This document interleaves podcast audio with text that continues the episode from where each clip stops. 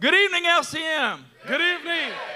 Tonight is September 21st, 2023. I Just want to let you know that we are so excited for what the Lord is doing in our body and what He's doing in each and every life that's sitting in these chairs right now. I don't know if you can feel it, if you can hear it, if you can sense it, but something is happening right now. Right now. What we heard on Sunday was a sermon for the ages. Seize the day. Seize the day.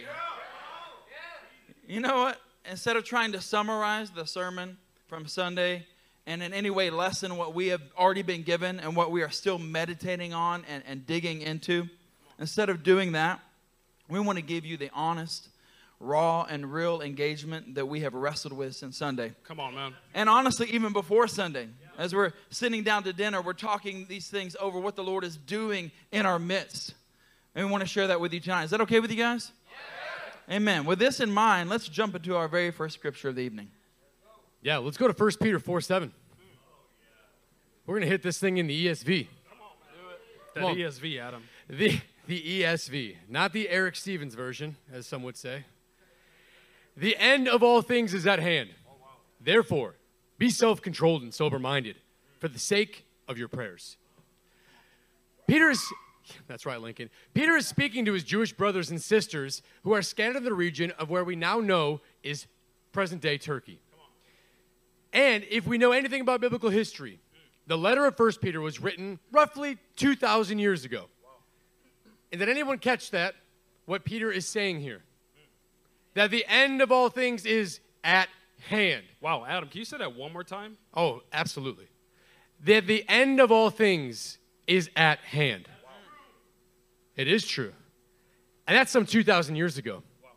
If that was true then, that it was at hand in his day, how much more does it ring true in our day today?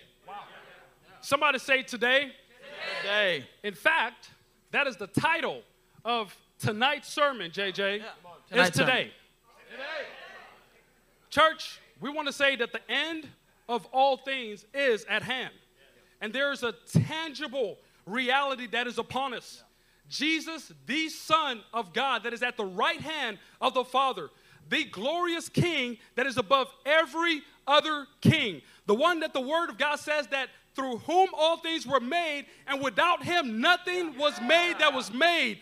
The one who holds the keys to death and Hades. That. King LCM, that King LCM is going to return.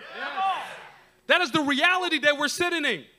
See, there's a physical manifestation that is going to take place of Jesus and his kingdom to rule and to reign upon the earth. And LCM, we've been gripped by this. As we meditated on this, as we chewed upon this revelation, man, it brought some serious and weighty uh, revelation upon us, a weight that's set upon us that our days are short, LCM. Say our days are short. Days are short. So, knowing this, JJ, knowing that our days are short, that the time is near, that the hour is upon us, what do we do? What do we do? What do we do? Well, it's so, it's, in fact, we have 1 Peter 4 7 that's already here to instruct us on what we're supposed to do.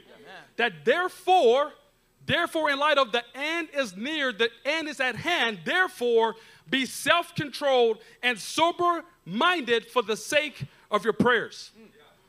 LCM, we want to make something very, very clear.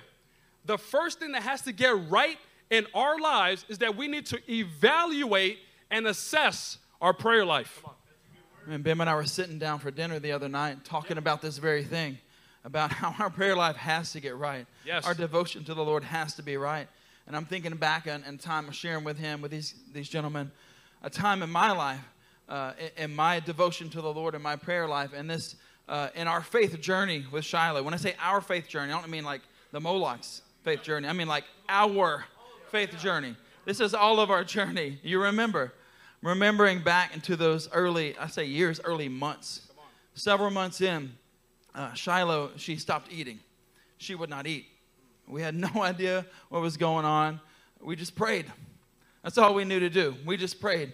And I remember in that season, I remember what I remember going into my closet and praying. I remember what the carpet felt like against my forehead. Again, it, it's tangible. I can feel it on my head. And I remember in those moments praying and asking the Lord, Lord, would you just let her eat? Or would you do a miracle? Would you do something that we can't do that the doctors can't do? Would you please do that? And can I tell you, in that moment, he didn't answer me. He didn't say specifically, do this and she'll eat, uh, make this formula and she'll eat. No. But it was day after day, week after week, seeking the Lord. But you know what I did have when I got up from that place? I had clarity. I had discernment because there were in the days that we needed to go and make decisions when we're traveling to doctors, when we're getting phone calls and texts from, from outside relatives that were clearly demonic because we're on our way to find out what, how we need to help our child thrive. I had clarity, I had discernment because I was on my face before the Lord because this was a life and death situation. There's a life and death. If something doesn't happen, death is going to occur. But can I tell you, that story doesn't stop in those six and some odd years ago because our prayer life is a life and death situation. It is not when a moment comes upon us when our children, we need to have these moments. Obviously, we need to cry out to the Lord when our children need us. But our prayer life is a life and death situation. My prayer life for my family is a life and death situation. If I don't have that devotion to the Lord, death is going to come. If I don't cast vision from the Lord when I hear from the Lord, man, all kinds of chaos ensues. So we need to have a sober assessment of our prayer life. And we need to know that our devotion to Him is what starts everything. I love what JJ said. The, the clarity and discernment we get when we actually cry out to the Lord and we seek His face. Because every day we have, we have options, we have choices, we have things that come against us. And when we're seeking His face, yes, we may not get that exact answer, but man, we, we begin to have clarity in just our actions. Our thoughts start to become more clear. We at least remember that the Lord is he- King of heaven and earth. And no matter what we're facing, that is still true of Him. So no matter what happens in our day, we can continue to get up off of our feet, stand, walk in direction and discernment that He gives us with confidence. Come on. Church, our Father desires to show us His will. And he has been doing it throughout every generation. And it is no different for us. But we have to do is commit ourselves to him in devotion and intimacy, drawing near to him. Because he does not want to hide anything from us. No, he doesn't. Nothing from us. Rather, he wants to speak to us and show us his will. Yeah. But we have to stay connected to our Father in prayer so that we have insight into all the mind and plan that God has. And so, really, what we're talking about is a sobriety as a result of getting our prayer, our prayer life right. Yeah. Did you guys hear that from JJ's testimony, which Adam just said? Through our prayer life, we get sobriety. In fact, 1 Thessalonians 5:17 tells us to pray continually. Anybody, anybody like the NLT in here? Go check out that verse in NLT. It says, never stop praying. Say that with me. Never, Never stop, stop praying. praying. This is because our prayer life getting right will ensure that we have sobriety of what is going on all around us and the awareness that is needed regarding the re- tangible realities of the kingdom of God. Yeah. See, church, as we are so as we are sober, uh, as and church, as we are sober as a result of getting our prayer life correct, can't you see in our day and time that you're able to see more insight to what's going on all around you? Yeah. We're seeing yeah. the rising and the falling of powers all around us. Yeah. We're seeing things shift in the spiritual realm. The, the, we're seeing things shift in the physical realm as a result of, being, of things taking place in the spiritual realm that are affecting the physical realm. Church, our day and time, it's imminent that this message is something that we take hold on to, not for tomorrow, not for some distant future, but for today. Guys, do you, do you really feel that? Do you really see that? What's going on? As you're driving down Highway 6, as you're driving down Westheimer, you see the spiritual realm, you see the physical realm being affected by what's going on in the spiritual realm. It's no accident, church. It's no accident that you are here to witness these things happening, yeah. to witness the physical realm being affected by the spiritual realm. The prophets of old longed to see these events that are happening in our day and time. but they didn't see it.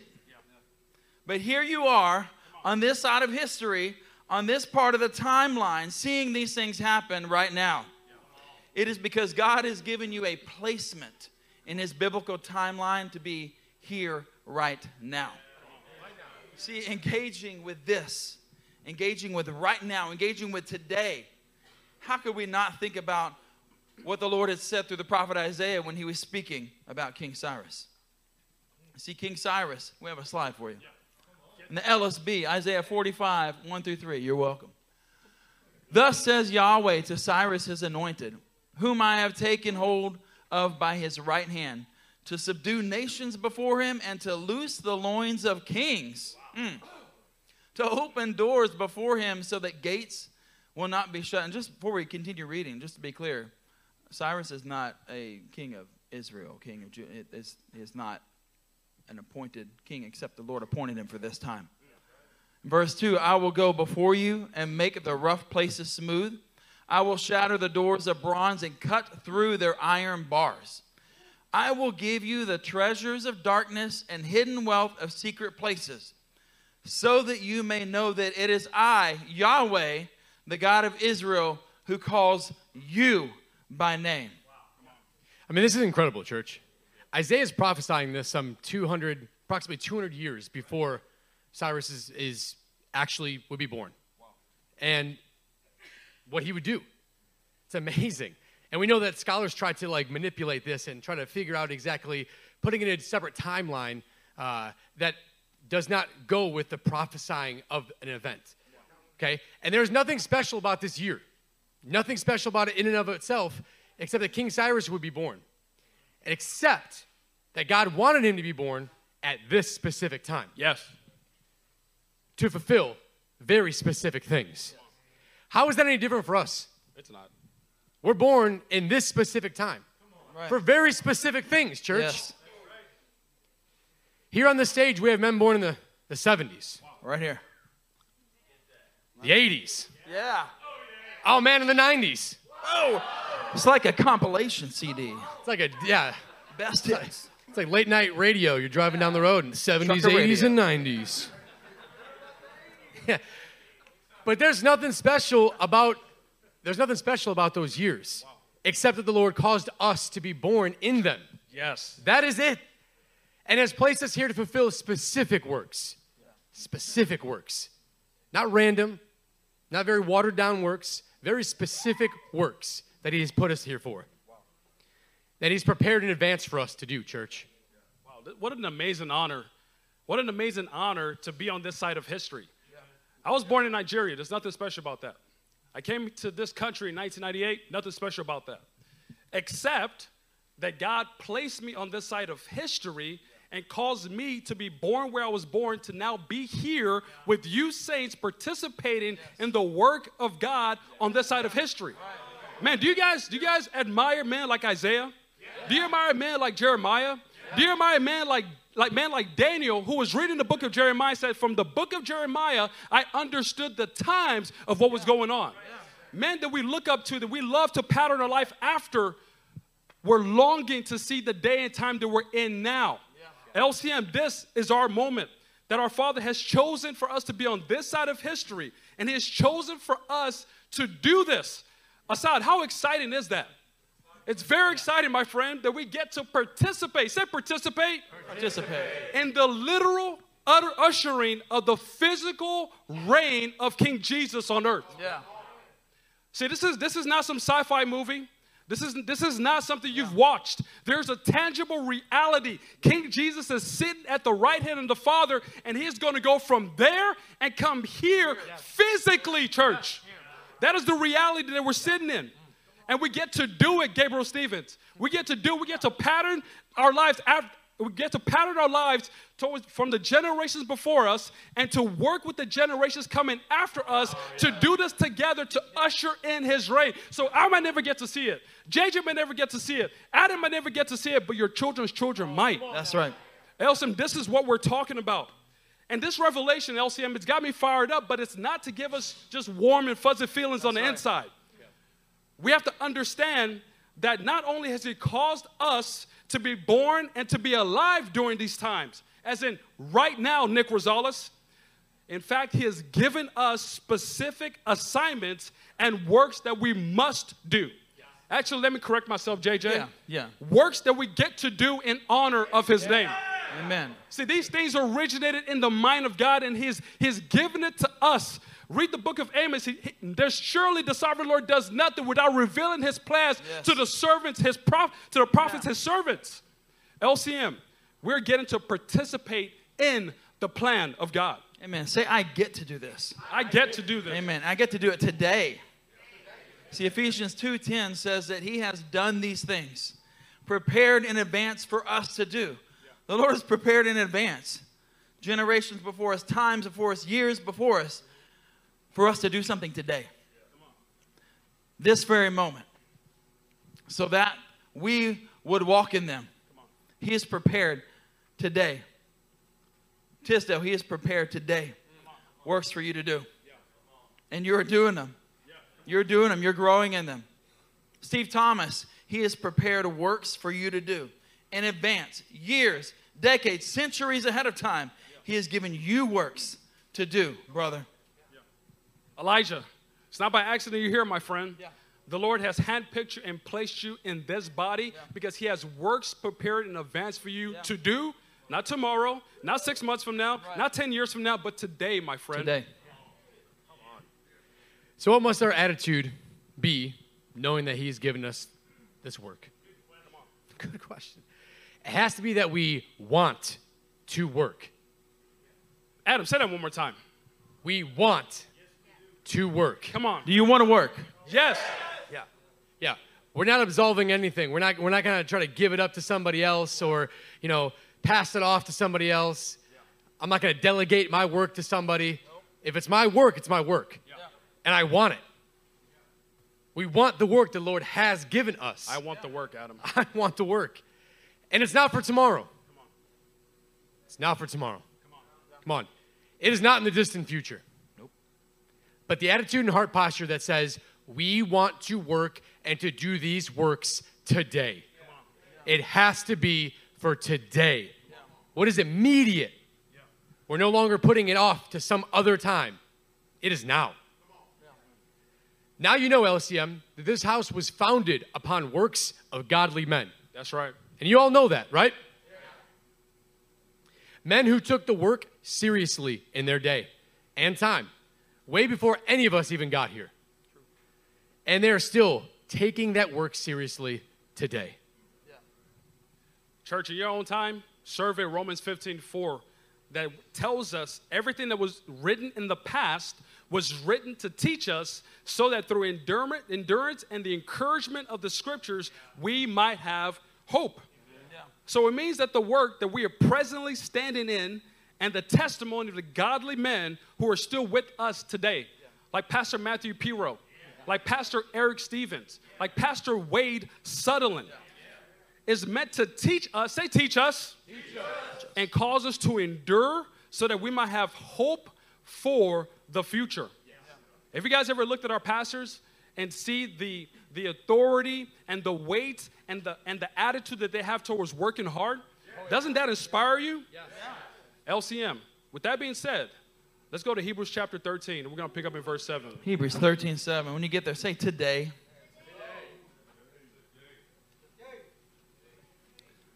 There may have been a godly man who set a pattern before us that shared this scripture with us just a few days ago. Just a few days ago. I don't think it's a maybe, I think it's a reality. Oh, it's a reality. is a reality. And it's still fresh in our minds. It is like it was today. Hebrews 13 7 in the NET, my friend. Remember your leaders who spoke God's message to you. Reflect on the outcome of their lives and imitate their faith. There's three things we want to point out in this passage. Number one, we need to remember our leaders. We need to remember our leaders. Amen? We need to remember them. We need to pray for them. They need to come to our mind. We need to remember the things that they do because we're here for a reason. All of us are here for a reason. There's no way any of us made our way into this place by chance. The Lord has placed everyone in us, everyone here in this place for a reason. and we have leaders that we need to remember. And we can honestly say that most people in this room, they do that. That's you true. guys do that. You remember your leaders. You think about your leaders. You pray for your leaders. Number two, we need to reflect on the outcome of their lives. We need to reflect, not just think about it, but reflect. Meditate on it. Reflect. And what does that mean, though? What does it mean, the outcome of their lives? The outcome of their lives is literally what comes out of their lives. It is what their actions have produced, is producing, and will produce. It is the fruit that has been uh, born out of faithfulness day after day, year after year, decade after decade. We need to reflect on the outcome of their lives. But there is also a third thing that we must consider. So we can have these two things, right? We can have we can remember our leaders, which you guys do. We can do that. We can reflect on what their actions have produced. We do that. But we must take hold of this last instruction, or it's pointless. Yeah, that's true. Last but not least, we have to imitate their faith. Wow. What does imitate their faith mean? It denotes action. Yes. It denotes us actually doing something. Imitating is modeling, imitating is doing something just like them. And it denotes our actions. See, we reflected on their outcome, on their actions, the fruit that they produce. But we must imitate, we must take action. We must do this. Or, in other words, we have work to get to do, saints. You guys have work to get to? Yes. Amen. So you see how there's three things, okay? We have to remember, we have to reflect, and then we have to imitate. Those three things, very practical. Write a stone. Put this on a stone. Those three things should be a part of your daily life. When you wake up in the morning, throughout your day, you're thinking about this with your leaders. The leaders are there for a reason. There's a reason why there's shepherds and there's sheep. The sheep need shepherding, and the shepherds are set there for an example for you to follow. We want to look to their lives. I want to I want to remember Pastor Nick Aragina. Come on. I want to remember the outcome of his life on how he disciplines his children. The fruit that's produced out of AJ, Ezra, and Elisha. I see that. It's tangible. That causes me to reflect on and then want to put in practice. That becomes the imitation. Now, the imitation has to happen when I set my presence in a position where I can actually watch. I need to be able to see. How do you imitate if you don't see? How do you imitate if you're not around? You can't do it. You need to put yourself in that position. So you put yourself in a position where I can see what Pastor Nick's doing. Then I imitate. I see the intricacies, the diligence of his hands to be aware of what his children are doing, to speak life into them, to speak correction into them. He takes the time to do that, and that is causing me to do the exact same thing. Amen. I'm aspiring to do that because I'm looking to my leader, like Hebrews 13 7 says. I want to reflect on his ways and I want to imitate him. Church, we have men who are an example to us that we remember, we reflect, and we imitate their faith so that we can be an example to the generation after us. Yeah. Okay? We need to reflect, remember, reflect, and imitate for the generation coming after us. Yeah. They need to see the way of life as well. Because it's not like it's a continuation. The generations are a continuous pattern. We want to create good patterns, godly patterns, ones that are worth imitating. And that's our leaders. How weighty is that? It's weighty, Adam. Think about that. That's weighty. It is weighty. Think about the people right now. You should be running through your mind. The men that are your leaders and what they do, how weighty it is to walk in that. We are now a generation, I emphasize the now, who must, who must now pass that weighty revelation on to the next generation. I'm looking at my sons. I want you to pass that on to them. I want them to grab hold of this because I don't want this stopping at a second generation. I don't want this stopping at a third generation. No. It won't. Go through the Bible and see if you can find generations past three. It's very, very difficult. But we are establishing something now that is setting a precedent that generation after generation after generation. I can keep going. We are not stopping in this. We can say this is a weight that Apostle Paul understood when he was writing the following to Timothy. So let's pick up in 2 Timothy chapter 2. As you guys turn there, we're going to pick up in verse 1, and we're going to read this in the NIV. As you're turning there, say today. Today. It says this You then, my son, be strong in the grace that is in Christ Jesus. And the things you have heard me say in the presence of many witnesses, entrust to reliable men who, who will also be qualified to teach others. Now, Paul, now, church, if Paul had to tell Timothy, be strong in the grace that is in Christ Jesus, it must mean that it took some effort, that it took some work to transmit that revelation that he had to the next generation. Not just so that they would have something, as in something nice, like, hey, thank you, Timothy, for passing this on. No, no, no. That they will also be qualified themselves to teach other men that exact same revelation. That's the way that we're talking about. And it's also exciting because the Lord put us here in history to engage with these things. And He says, now is the time. Today is the day. And we get to be the generation to pass on what has been passed on to us. Church, if 2 Timothy 2 is Paul's writing this, Paul's handing over his life's work to Timothy. He's entrusting it to him. Think about this. Everything that Paul now has is in the hands of Timothy. Yeah, this isn't like this isn't like an, a family heirloom. Yeah. Like a quilted blanket that he's handing to him. Yeah. This is a life's work. This is years and years of buildup for this. This is it- it's amazing when it says to entrust this to somebody that's reliable. This is important. What Bim's about to share, it's, says so good. Paul got stoned right outside of Ephesus, stood back up after the disciples prayed, prayed around him, and went back into the city. That's what he's handing off to Timothy. Shipwrecks, beatings, accusations, prison, that's what he's handing off to Timothy. He's handed to him his life's work. And LCM, we have to ask ourselves today what about us? What about the life's work of other men that are sitting here, that are tangible, that are here with the works that they've done, and where the works that they've done has blessed our lives tremendously. Somebody say amen. Amen. What are we going to do with it? What are we going to do, LCM, with what has been handed to us? What are we going to do with this? As you contemplate that, turn to Deuteronomy chapter 6, because it carries on this train of thought about the weightiness and the responsibility that has been entrusted to us. And right before we pick up in verse 6, I want you to pay attention to the words that are being used in this passage to describe what must be done to ensure that the work continues in the next generation, that it does not die with one or two, but it continues from generation to generation. I'm going to read this in the ESV. And these words that I command you today, say command. These words I command you today shall be on your heart.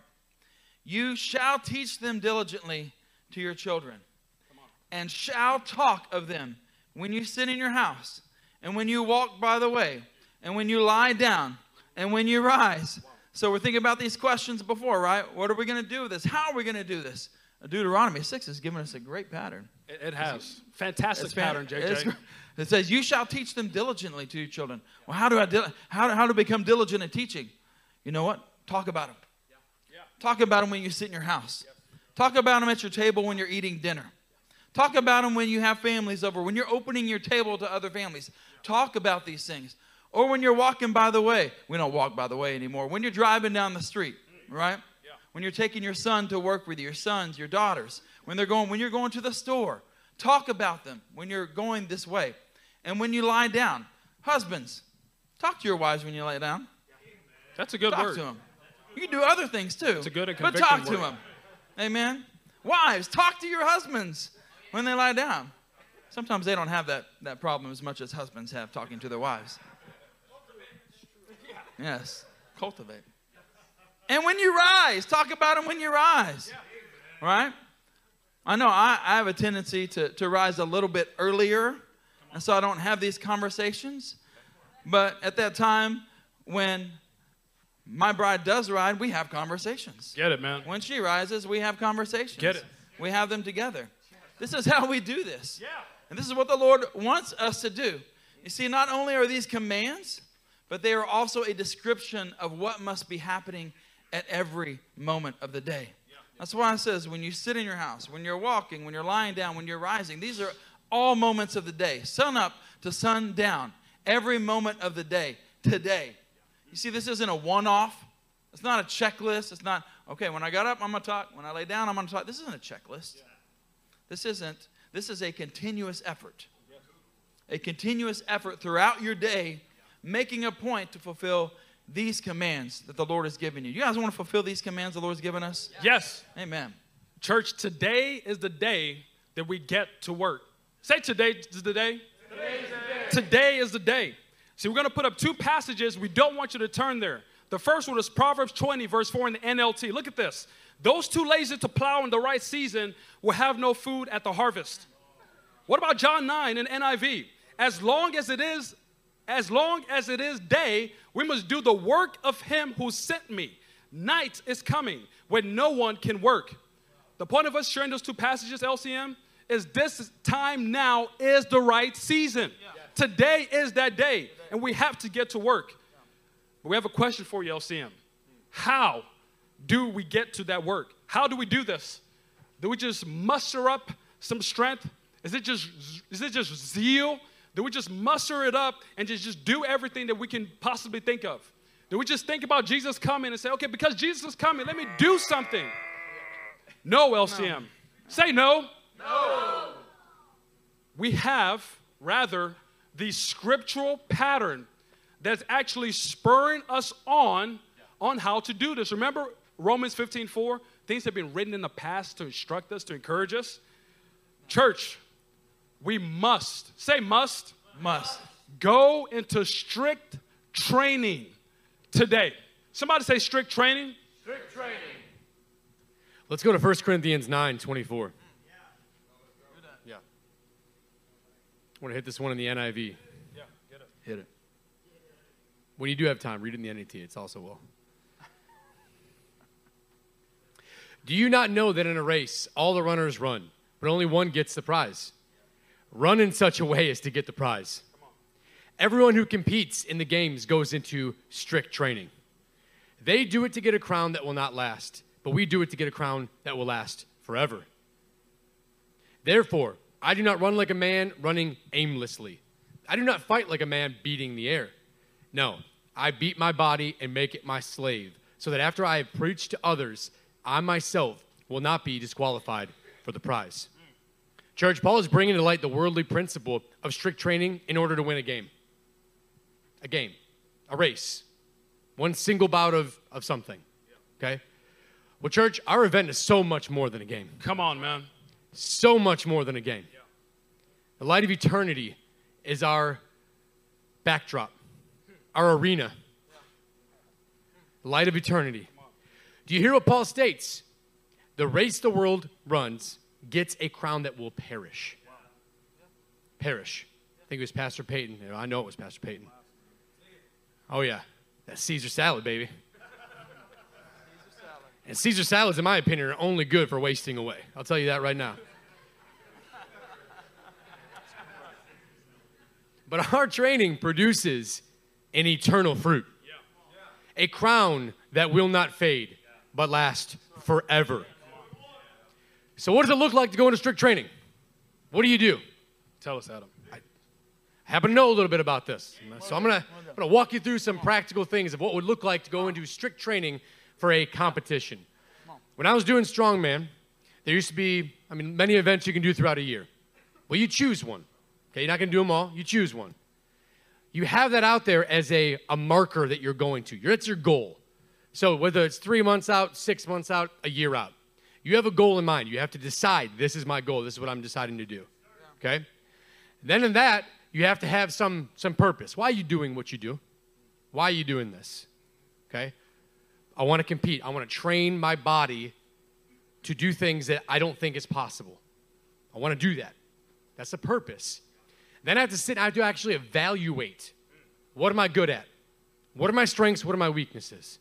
I have to engage with that and know with my uh, a sober assessment of myself so I know going into this competition what needs to be done.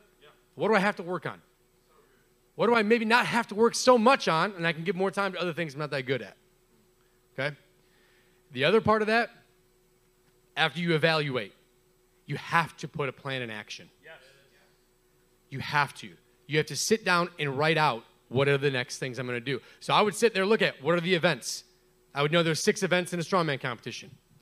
I knew what had to be done for those events. I had to eventually do the weights that were listed, prescribed. I had to do what it all entailed dragging something 100 feet, picking something up over my head multiple times. I had to know that.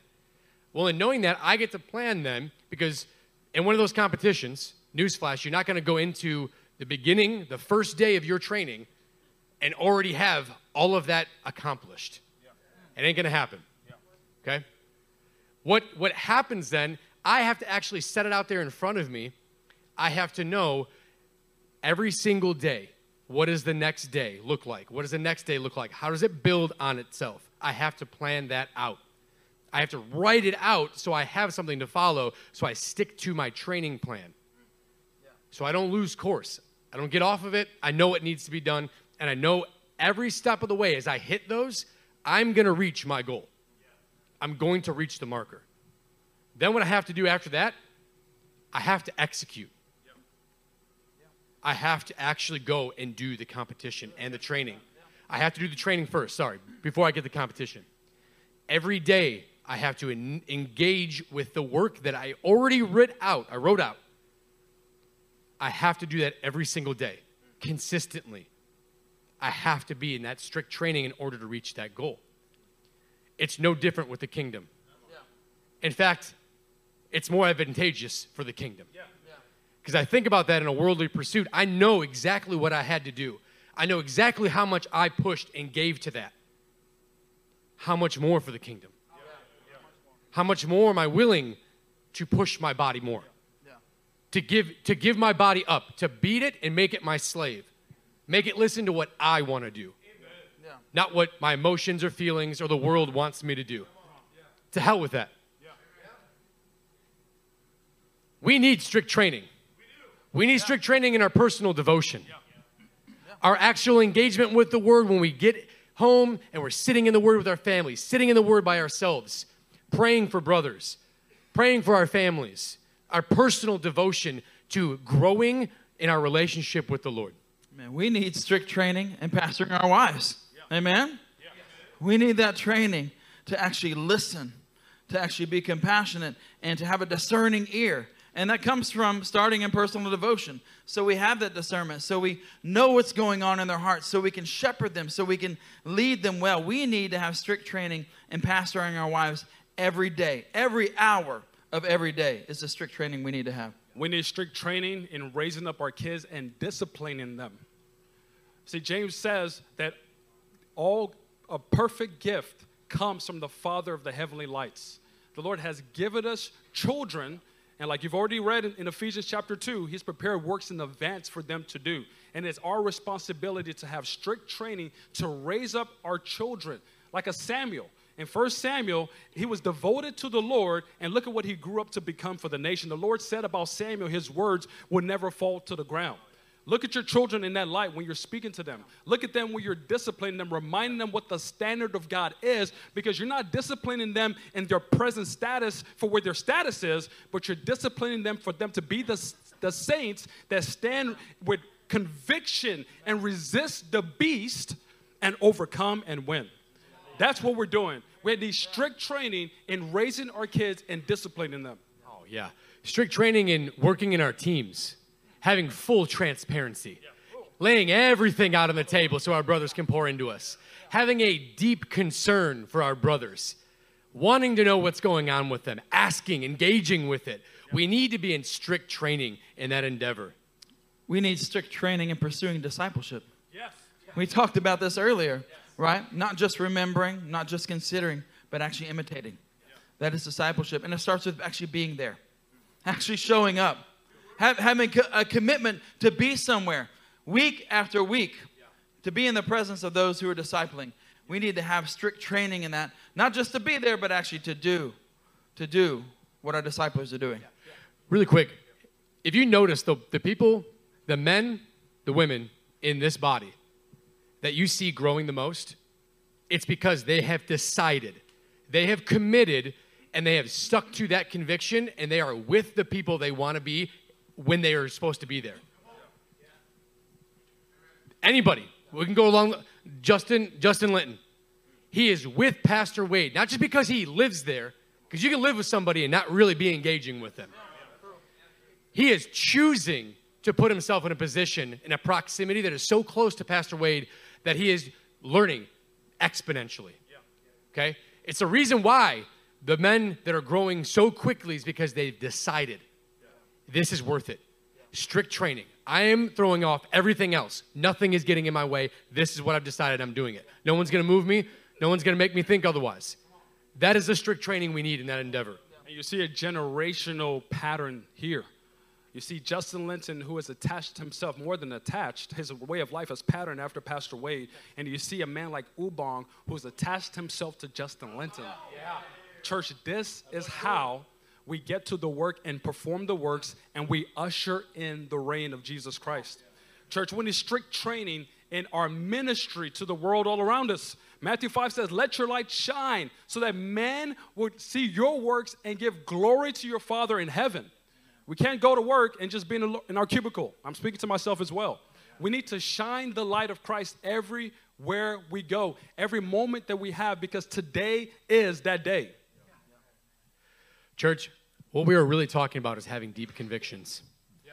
about these areas of strict training. Yeah. Deep convictions. Something that's so deep in your soul, it's like that fire shut up your bones that Jeremiah is talking about. Ezekiel. My bad. Is Ezekiel. Jeremiah. Is it Jeremiah? Yeah. Right. Got you. Okay. Thank you. Shouldn't have second guessed that. Deep convictions that keep you committed Amen. to the training. Amen. Like we said before, that will not move you. It Doesn't matter if you're sick. Doesn't matter if it's 2 a.m. Doesn't matter if you just had a conversation with your wife, but you know you still want to be with your discipler and you make it a point to get there. Yeah. It does not matter. Deep convictions keep you committed to the training. We know these things to be true. And we also have to be aware of the obstacles that work against us in these areas of strict training. Obstacles like rest and comfort instead of our personal devotion in the Word of God. When we're just so tired, we just can't keep going. Or if I only just sleep some more, I'll have more energy to read more. The problem is with that is you then just took your time today and now you push it off to another day. I'll tell you right now, that's a slippery slope. Yeah. Because yeah. tomorrow will keep being tomorrow. Yeah. It'll never be today. That's right. The deep conviction is now. Obstacles like entertainment when pastoring our wives. Let's just let's just uh let's just watch this show for a little Netflix, bit. Let's just, let's just Netflix and chill. Put your arm around me. Yeah, let's just chill. Obstacles like peacekeeping when pastoring your wife. Like, I really don't want to address this right now. I just, I know this is going to end up being a two hour conversation. I really don't want to get into this right now. Obstacles like disengaging. All right? I've done enough for today. I pastored my wife all day. I don't need to pastor in these last 30 minutes. Let's just go to bed. Let's just, yeah, yeah. These are obstacles that we need to obliterate. When it comes to discipline our children, making excuses. Little Johnny just is really tired. Or turning a blind eye to what their, what their behaviors actually are. I'll just let this slide one more time. Just one time. I mean, I've ministered outside of my home. I pray for that guy to get filled with the Holy Spirit along with my brothers. And yeah, my daughter's misbehaving, but it's it's not really not that bad, JJ. I mean, I'll do it tomorrow. Yeah. Oh. Boys will just be boys, right? How about working in our teams when we have these thoughts of independence? Why can't I just do what I want to do? Wow. Why do I have to bring this decision to the team? That's striking with somebody, apparently. How about indifference? That's not really my problem. That's their problem. I'll let them figure that out. They- you know what? They're a man of God. They'll figure that out on their own. Oh, That's a good pastor right there. Yeah. Yeah. When it comes to pursuing discipleship, an obstacle like independence, hmm. right? I'm a man. I, I got to do my work. I got to do. I got to do my nine to five. I got to do my thing, then get home and do. You know, I don't really have time to, to, to block out a, a a lunch or you know. I can do this. I've got this. And when I get it right, then I'm going to meet with my pastor because I can tell him all the good things that I did, how I succeeded in pastoring my wife and disciplining my children and all these things because I'm a man and I can do this by myself. Exactly. That's a, that's a big obstacle. When it comes to ministering to the world and we just have an indifference towards the people around us. Hey, man, I, I don't have time to hear about you and your wife fighting. Don't have time to hear about the divorce you're going through. I have a report that's due at 5 p.m. Church, these things cannot be so. Today, LCM, say today. Today, we are saying caution to the wind of these obstacles. Say, be gone. And we're taking full advantage of the work that has been handed to us today. LCM, we are hearing the echoes of the saints from history's past, like Leonard Ravenhill, who said, When you enter eternity, you would have wished you bled more, you sacrificed more, you cried more, you prayed more. Men like C.T. Studd, who said, Only one life will soon be passed, only what's done for Christ will last. And when I'm dying, how happy I'll be when the lamp of my life has been burned out for me, LCM. Man, they were beckoning us to go forward to complete the work that has been assigned to us, LCM, so that we can usher in the physical, tangible manifestation of Jesus Christ of Nazareth upon this earth. Come on, church. 1 Peter 1 8 gives us this hope and encouragement of why we get to complete the work assigned to us today. Somebody say today. 1 Peter 1 8 through 9. Come on, get it. Though you have not seen him, you love him. Does anybody love him? Yes. I know you do. But we haven't seen him, but we love him. And even though you do not see him now, you believe in him and are filled with an inexpressible and glorious joy. Does anyone feel that inexpressible joy Yes. in this place? They might feel it rising Yes. within them in these days and times? For you, LCM, you, LCM, are receiving the goal of your faith, the salvation of your souls. And it's happening today. See, we are knowing, knowing our time and place in history. And knowing our time and place in history, we're understanding it. But knowing our time and place in history, what would we not do for the king? What would we not do for the king? Nothing. Somebody say Nothing. What would we not give for the king? Nothing. There's nothing we wouldn't do for our king. There's nothing we would not give up for our king because we know we are receiving the goal of our faith. We are receiving the salvation of our souls, and it starts today. Church, we're calling out to you uh, to inspire you, for we are walking in the footsteps of men that have come before us. Men like Noah, who decade upon decade built the ark, working alongside with his sons until he saw the promises of God fulfilled. In faith, he got up the next day, and the next day, and the next day with deep conviction, never wavering never wavering from the work set before him. That is why we, mankind as a whole, are all here today. Today. Yeah. Imagine if he did not get up every single day to build the ark, to do what God set him to do in his time today. We would not be here. Man, but God set it inside of Noah's heart.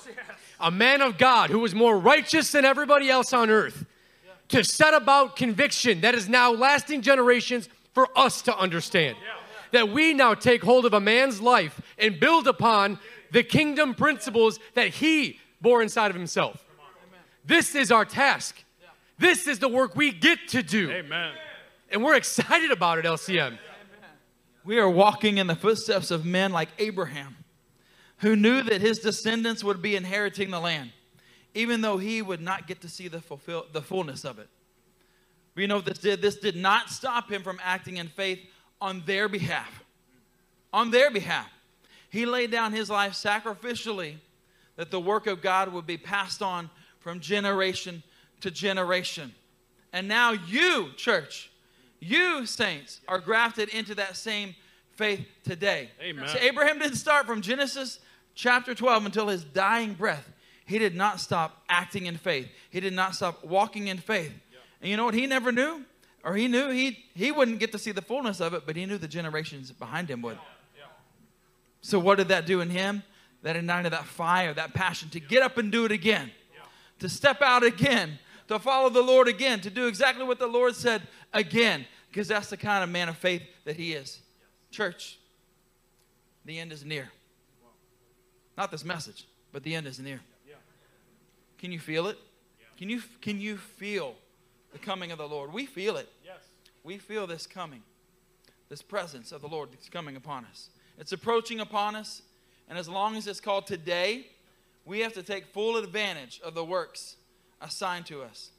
So let's turn to 2 Peter, because Peter was a man who understood the weightiness and the seriousness and the excitement of his day and time, and what this meant for him and what he needed to do for the generations that were coming after him. 2 Peter chapter 1, verses 12 through 15. And we're going to take this in the NIV. It says this So I will always remind you of these things, even though you know them and are firmly established in the truth you now have. I think it is right to refresh your memory as long as I live in the tent of this body, because I know that I will soon put it aside, as our Lord Jesus Christ has made clear to me. And I will make every effort to see that after my departure, you will always be able to remember these things.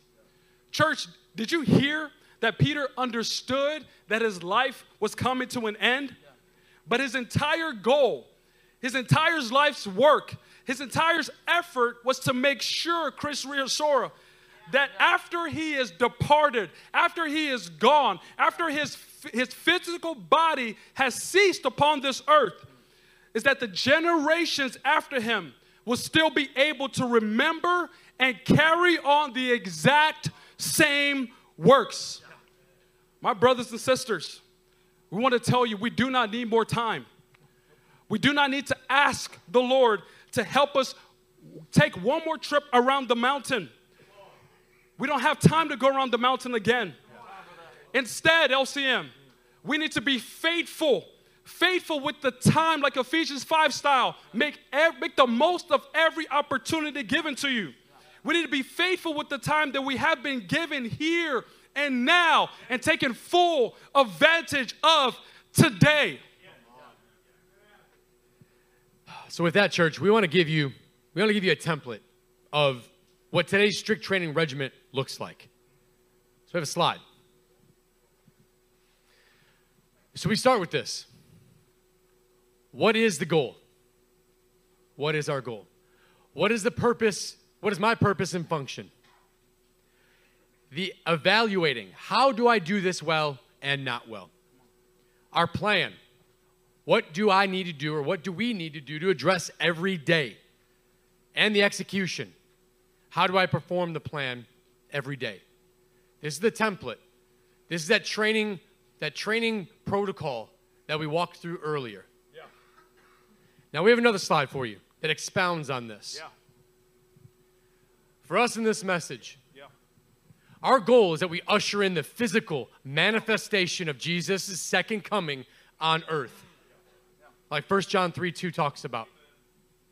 Our purpose, church, is to participate in the ushering in of the physical manifestation of Jesus' second coming on earth by performing the works that He's assigned to us today. Those works prepared in advance for us. How we evaluate. We need to take a sober assessment, a sober assessment of your life. Like Romans 12 3 says.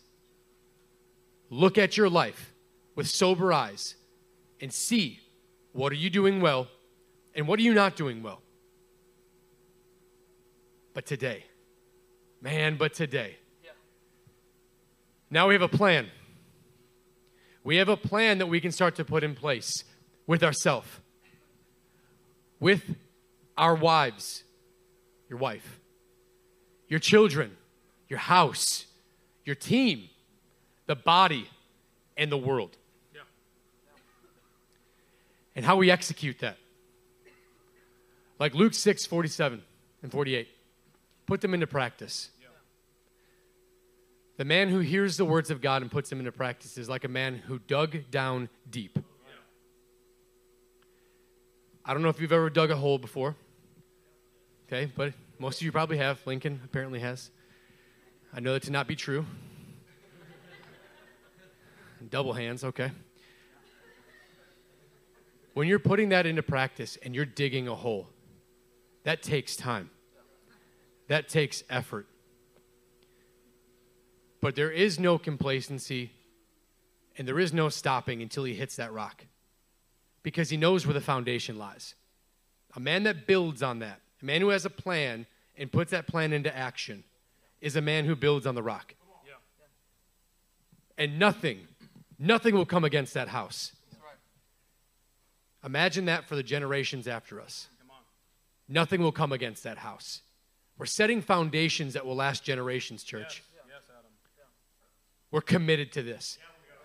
This is the deep conviction we're talking about.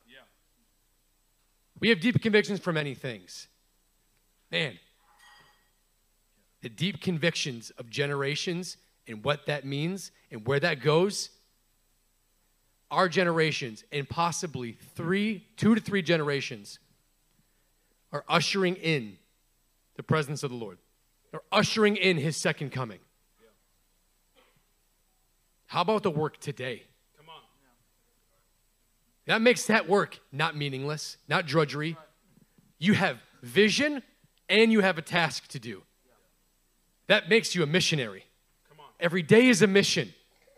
When you're mission minded like that, nothing gets in your way. That's your deep conviction. Nothing will stop you. And that's what we're talking about today. Today. We do this today. And from every today hereafter, that's what we're putting into practice. We're going into strict training, church. LCM, we cannot go back in time to redo yesterday. We cannot look back and regret what we missed. But what we can do is be faithful with the time that our Father has given us today. LCM, I want to clue you in on something. We're making history today.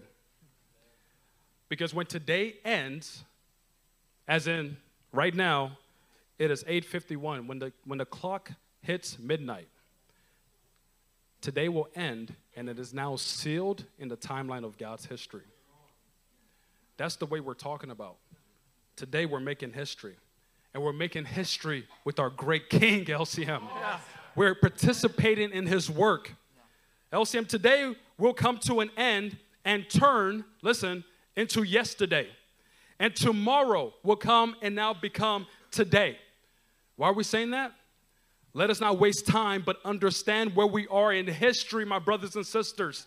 That it is our time now to shine brightly like stars in the sky and to give our all for King Jesus.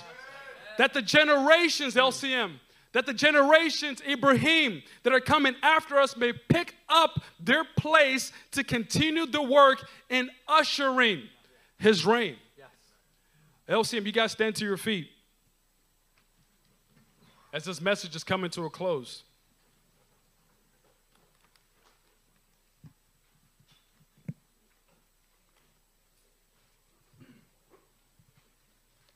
Today's the day, Brother Gabriel. Today is the day. Today, LCM, is the day to pursue with wholehearted devotion towards our King, letting nothing get in the way. Today is the day to pour into our families and our brothers and to cultivate them. Where would Joshua be if Moses just wasted time with him? Like, I'll just, you got a question for me, Joshua? I'll just get to that tomorrow. Where would the nation of Israel be? No, today is the day to pour everything that we have, to pour ourselves out, Pastor Matt, to pour ourselves out completely like a living sacrifice from Romans 12, to give everything that we have for our families and our brothers and to cultivate them. Lastly, today is the day to do the work that has been assigned to us with excitement. Say excitement. And all seriousness, LCM. Tonight, we are making history today.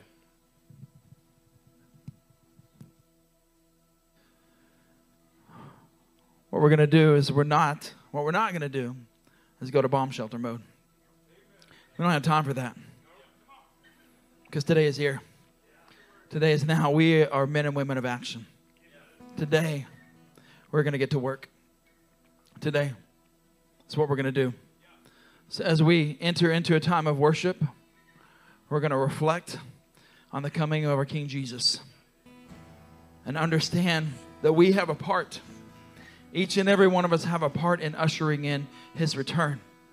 And what's going to be here when he returns is a firm foundation that we have established from generation to generation to generation. Because this is a room, again, filled with men and women who are concerned about today. So we're going to pray and we're going to get to work. Mighty God, we thank you, God, that you have given us works in advance, God. God, that you have, God, from the beginning of time, you have established things, God, for us to do, for us to put our hands to work with. And God, we say that we will do that today. God, we will not put it off till tomorrow again. We will not put it off till next week, but Lord, today, God, today, God, we will usher in your presence, God. Today, today, God, is the day that we put our hands to work. And we will go to sleep this night knowing that we have done everything that we could do today, God. And when tomorrow comes, that day, we will get to work again. We will do everything that you have purpose for us to do. Mighty God, we love you, God. Today, let us put our hands to work today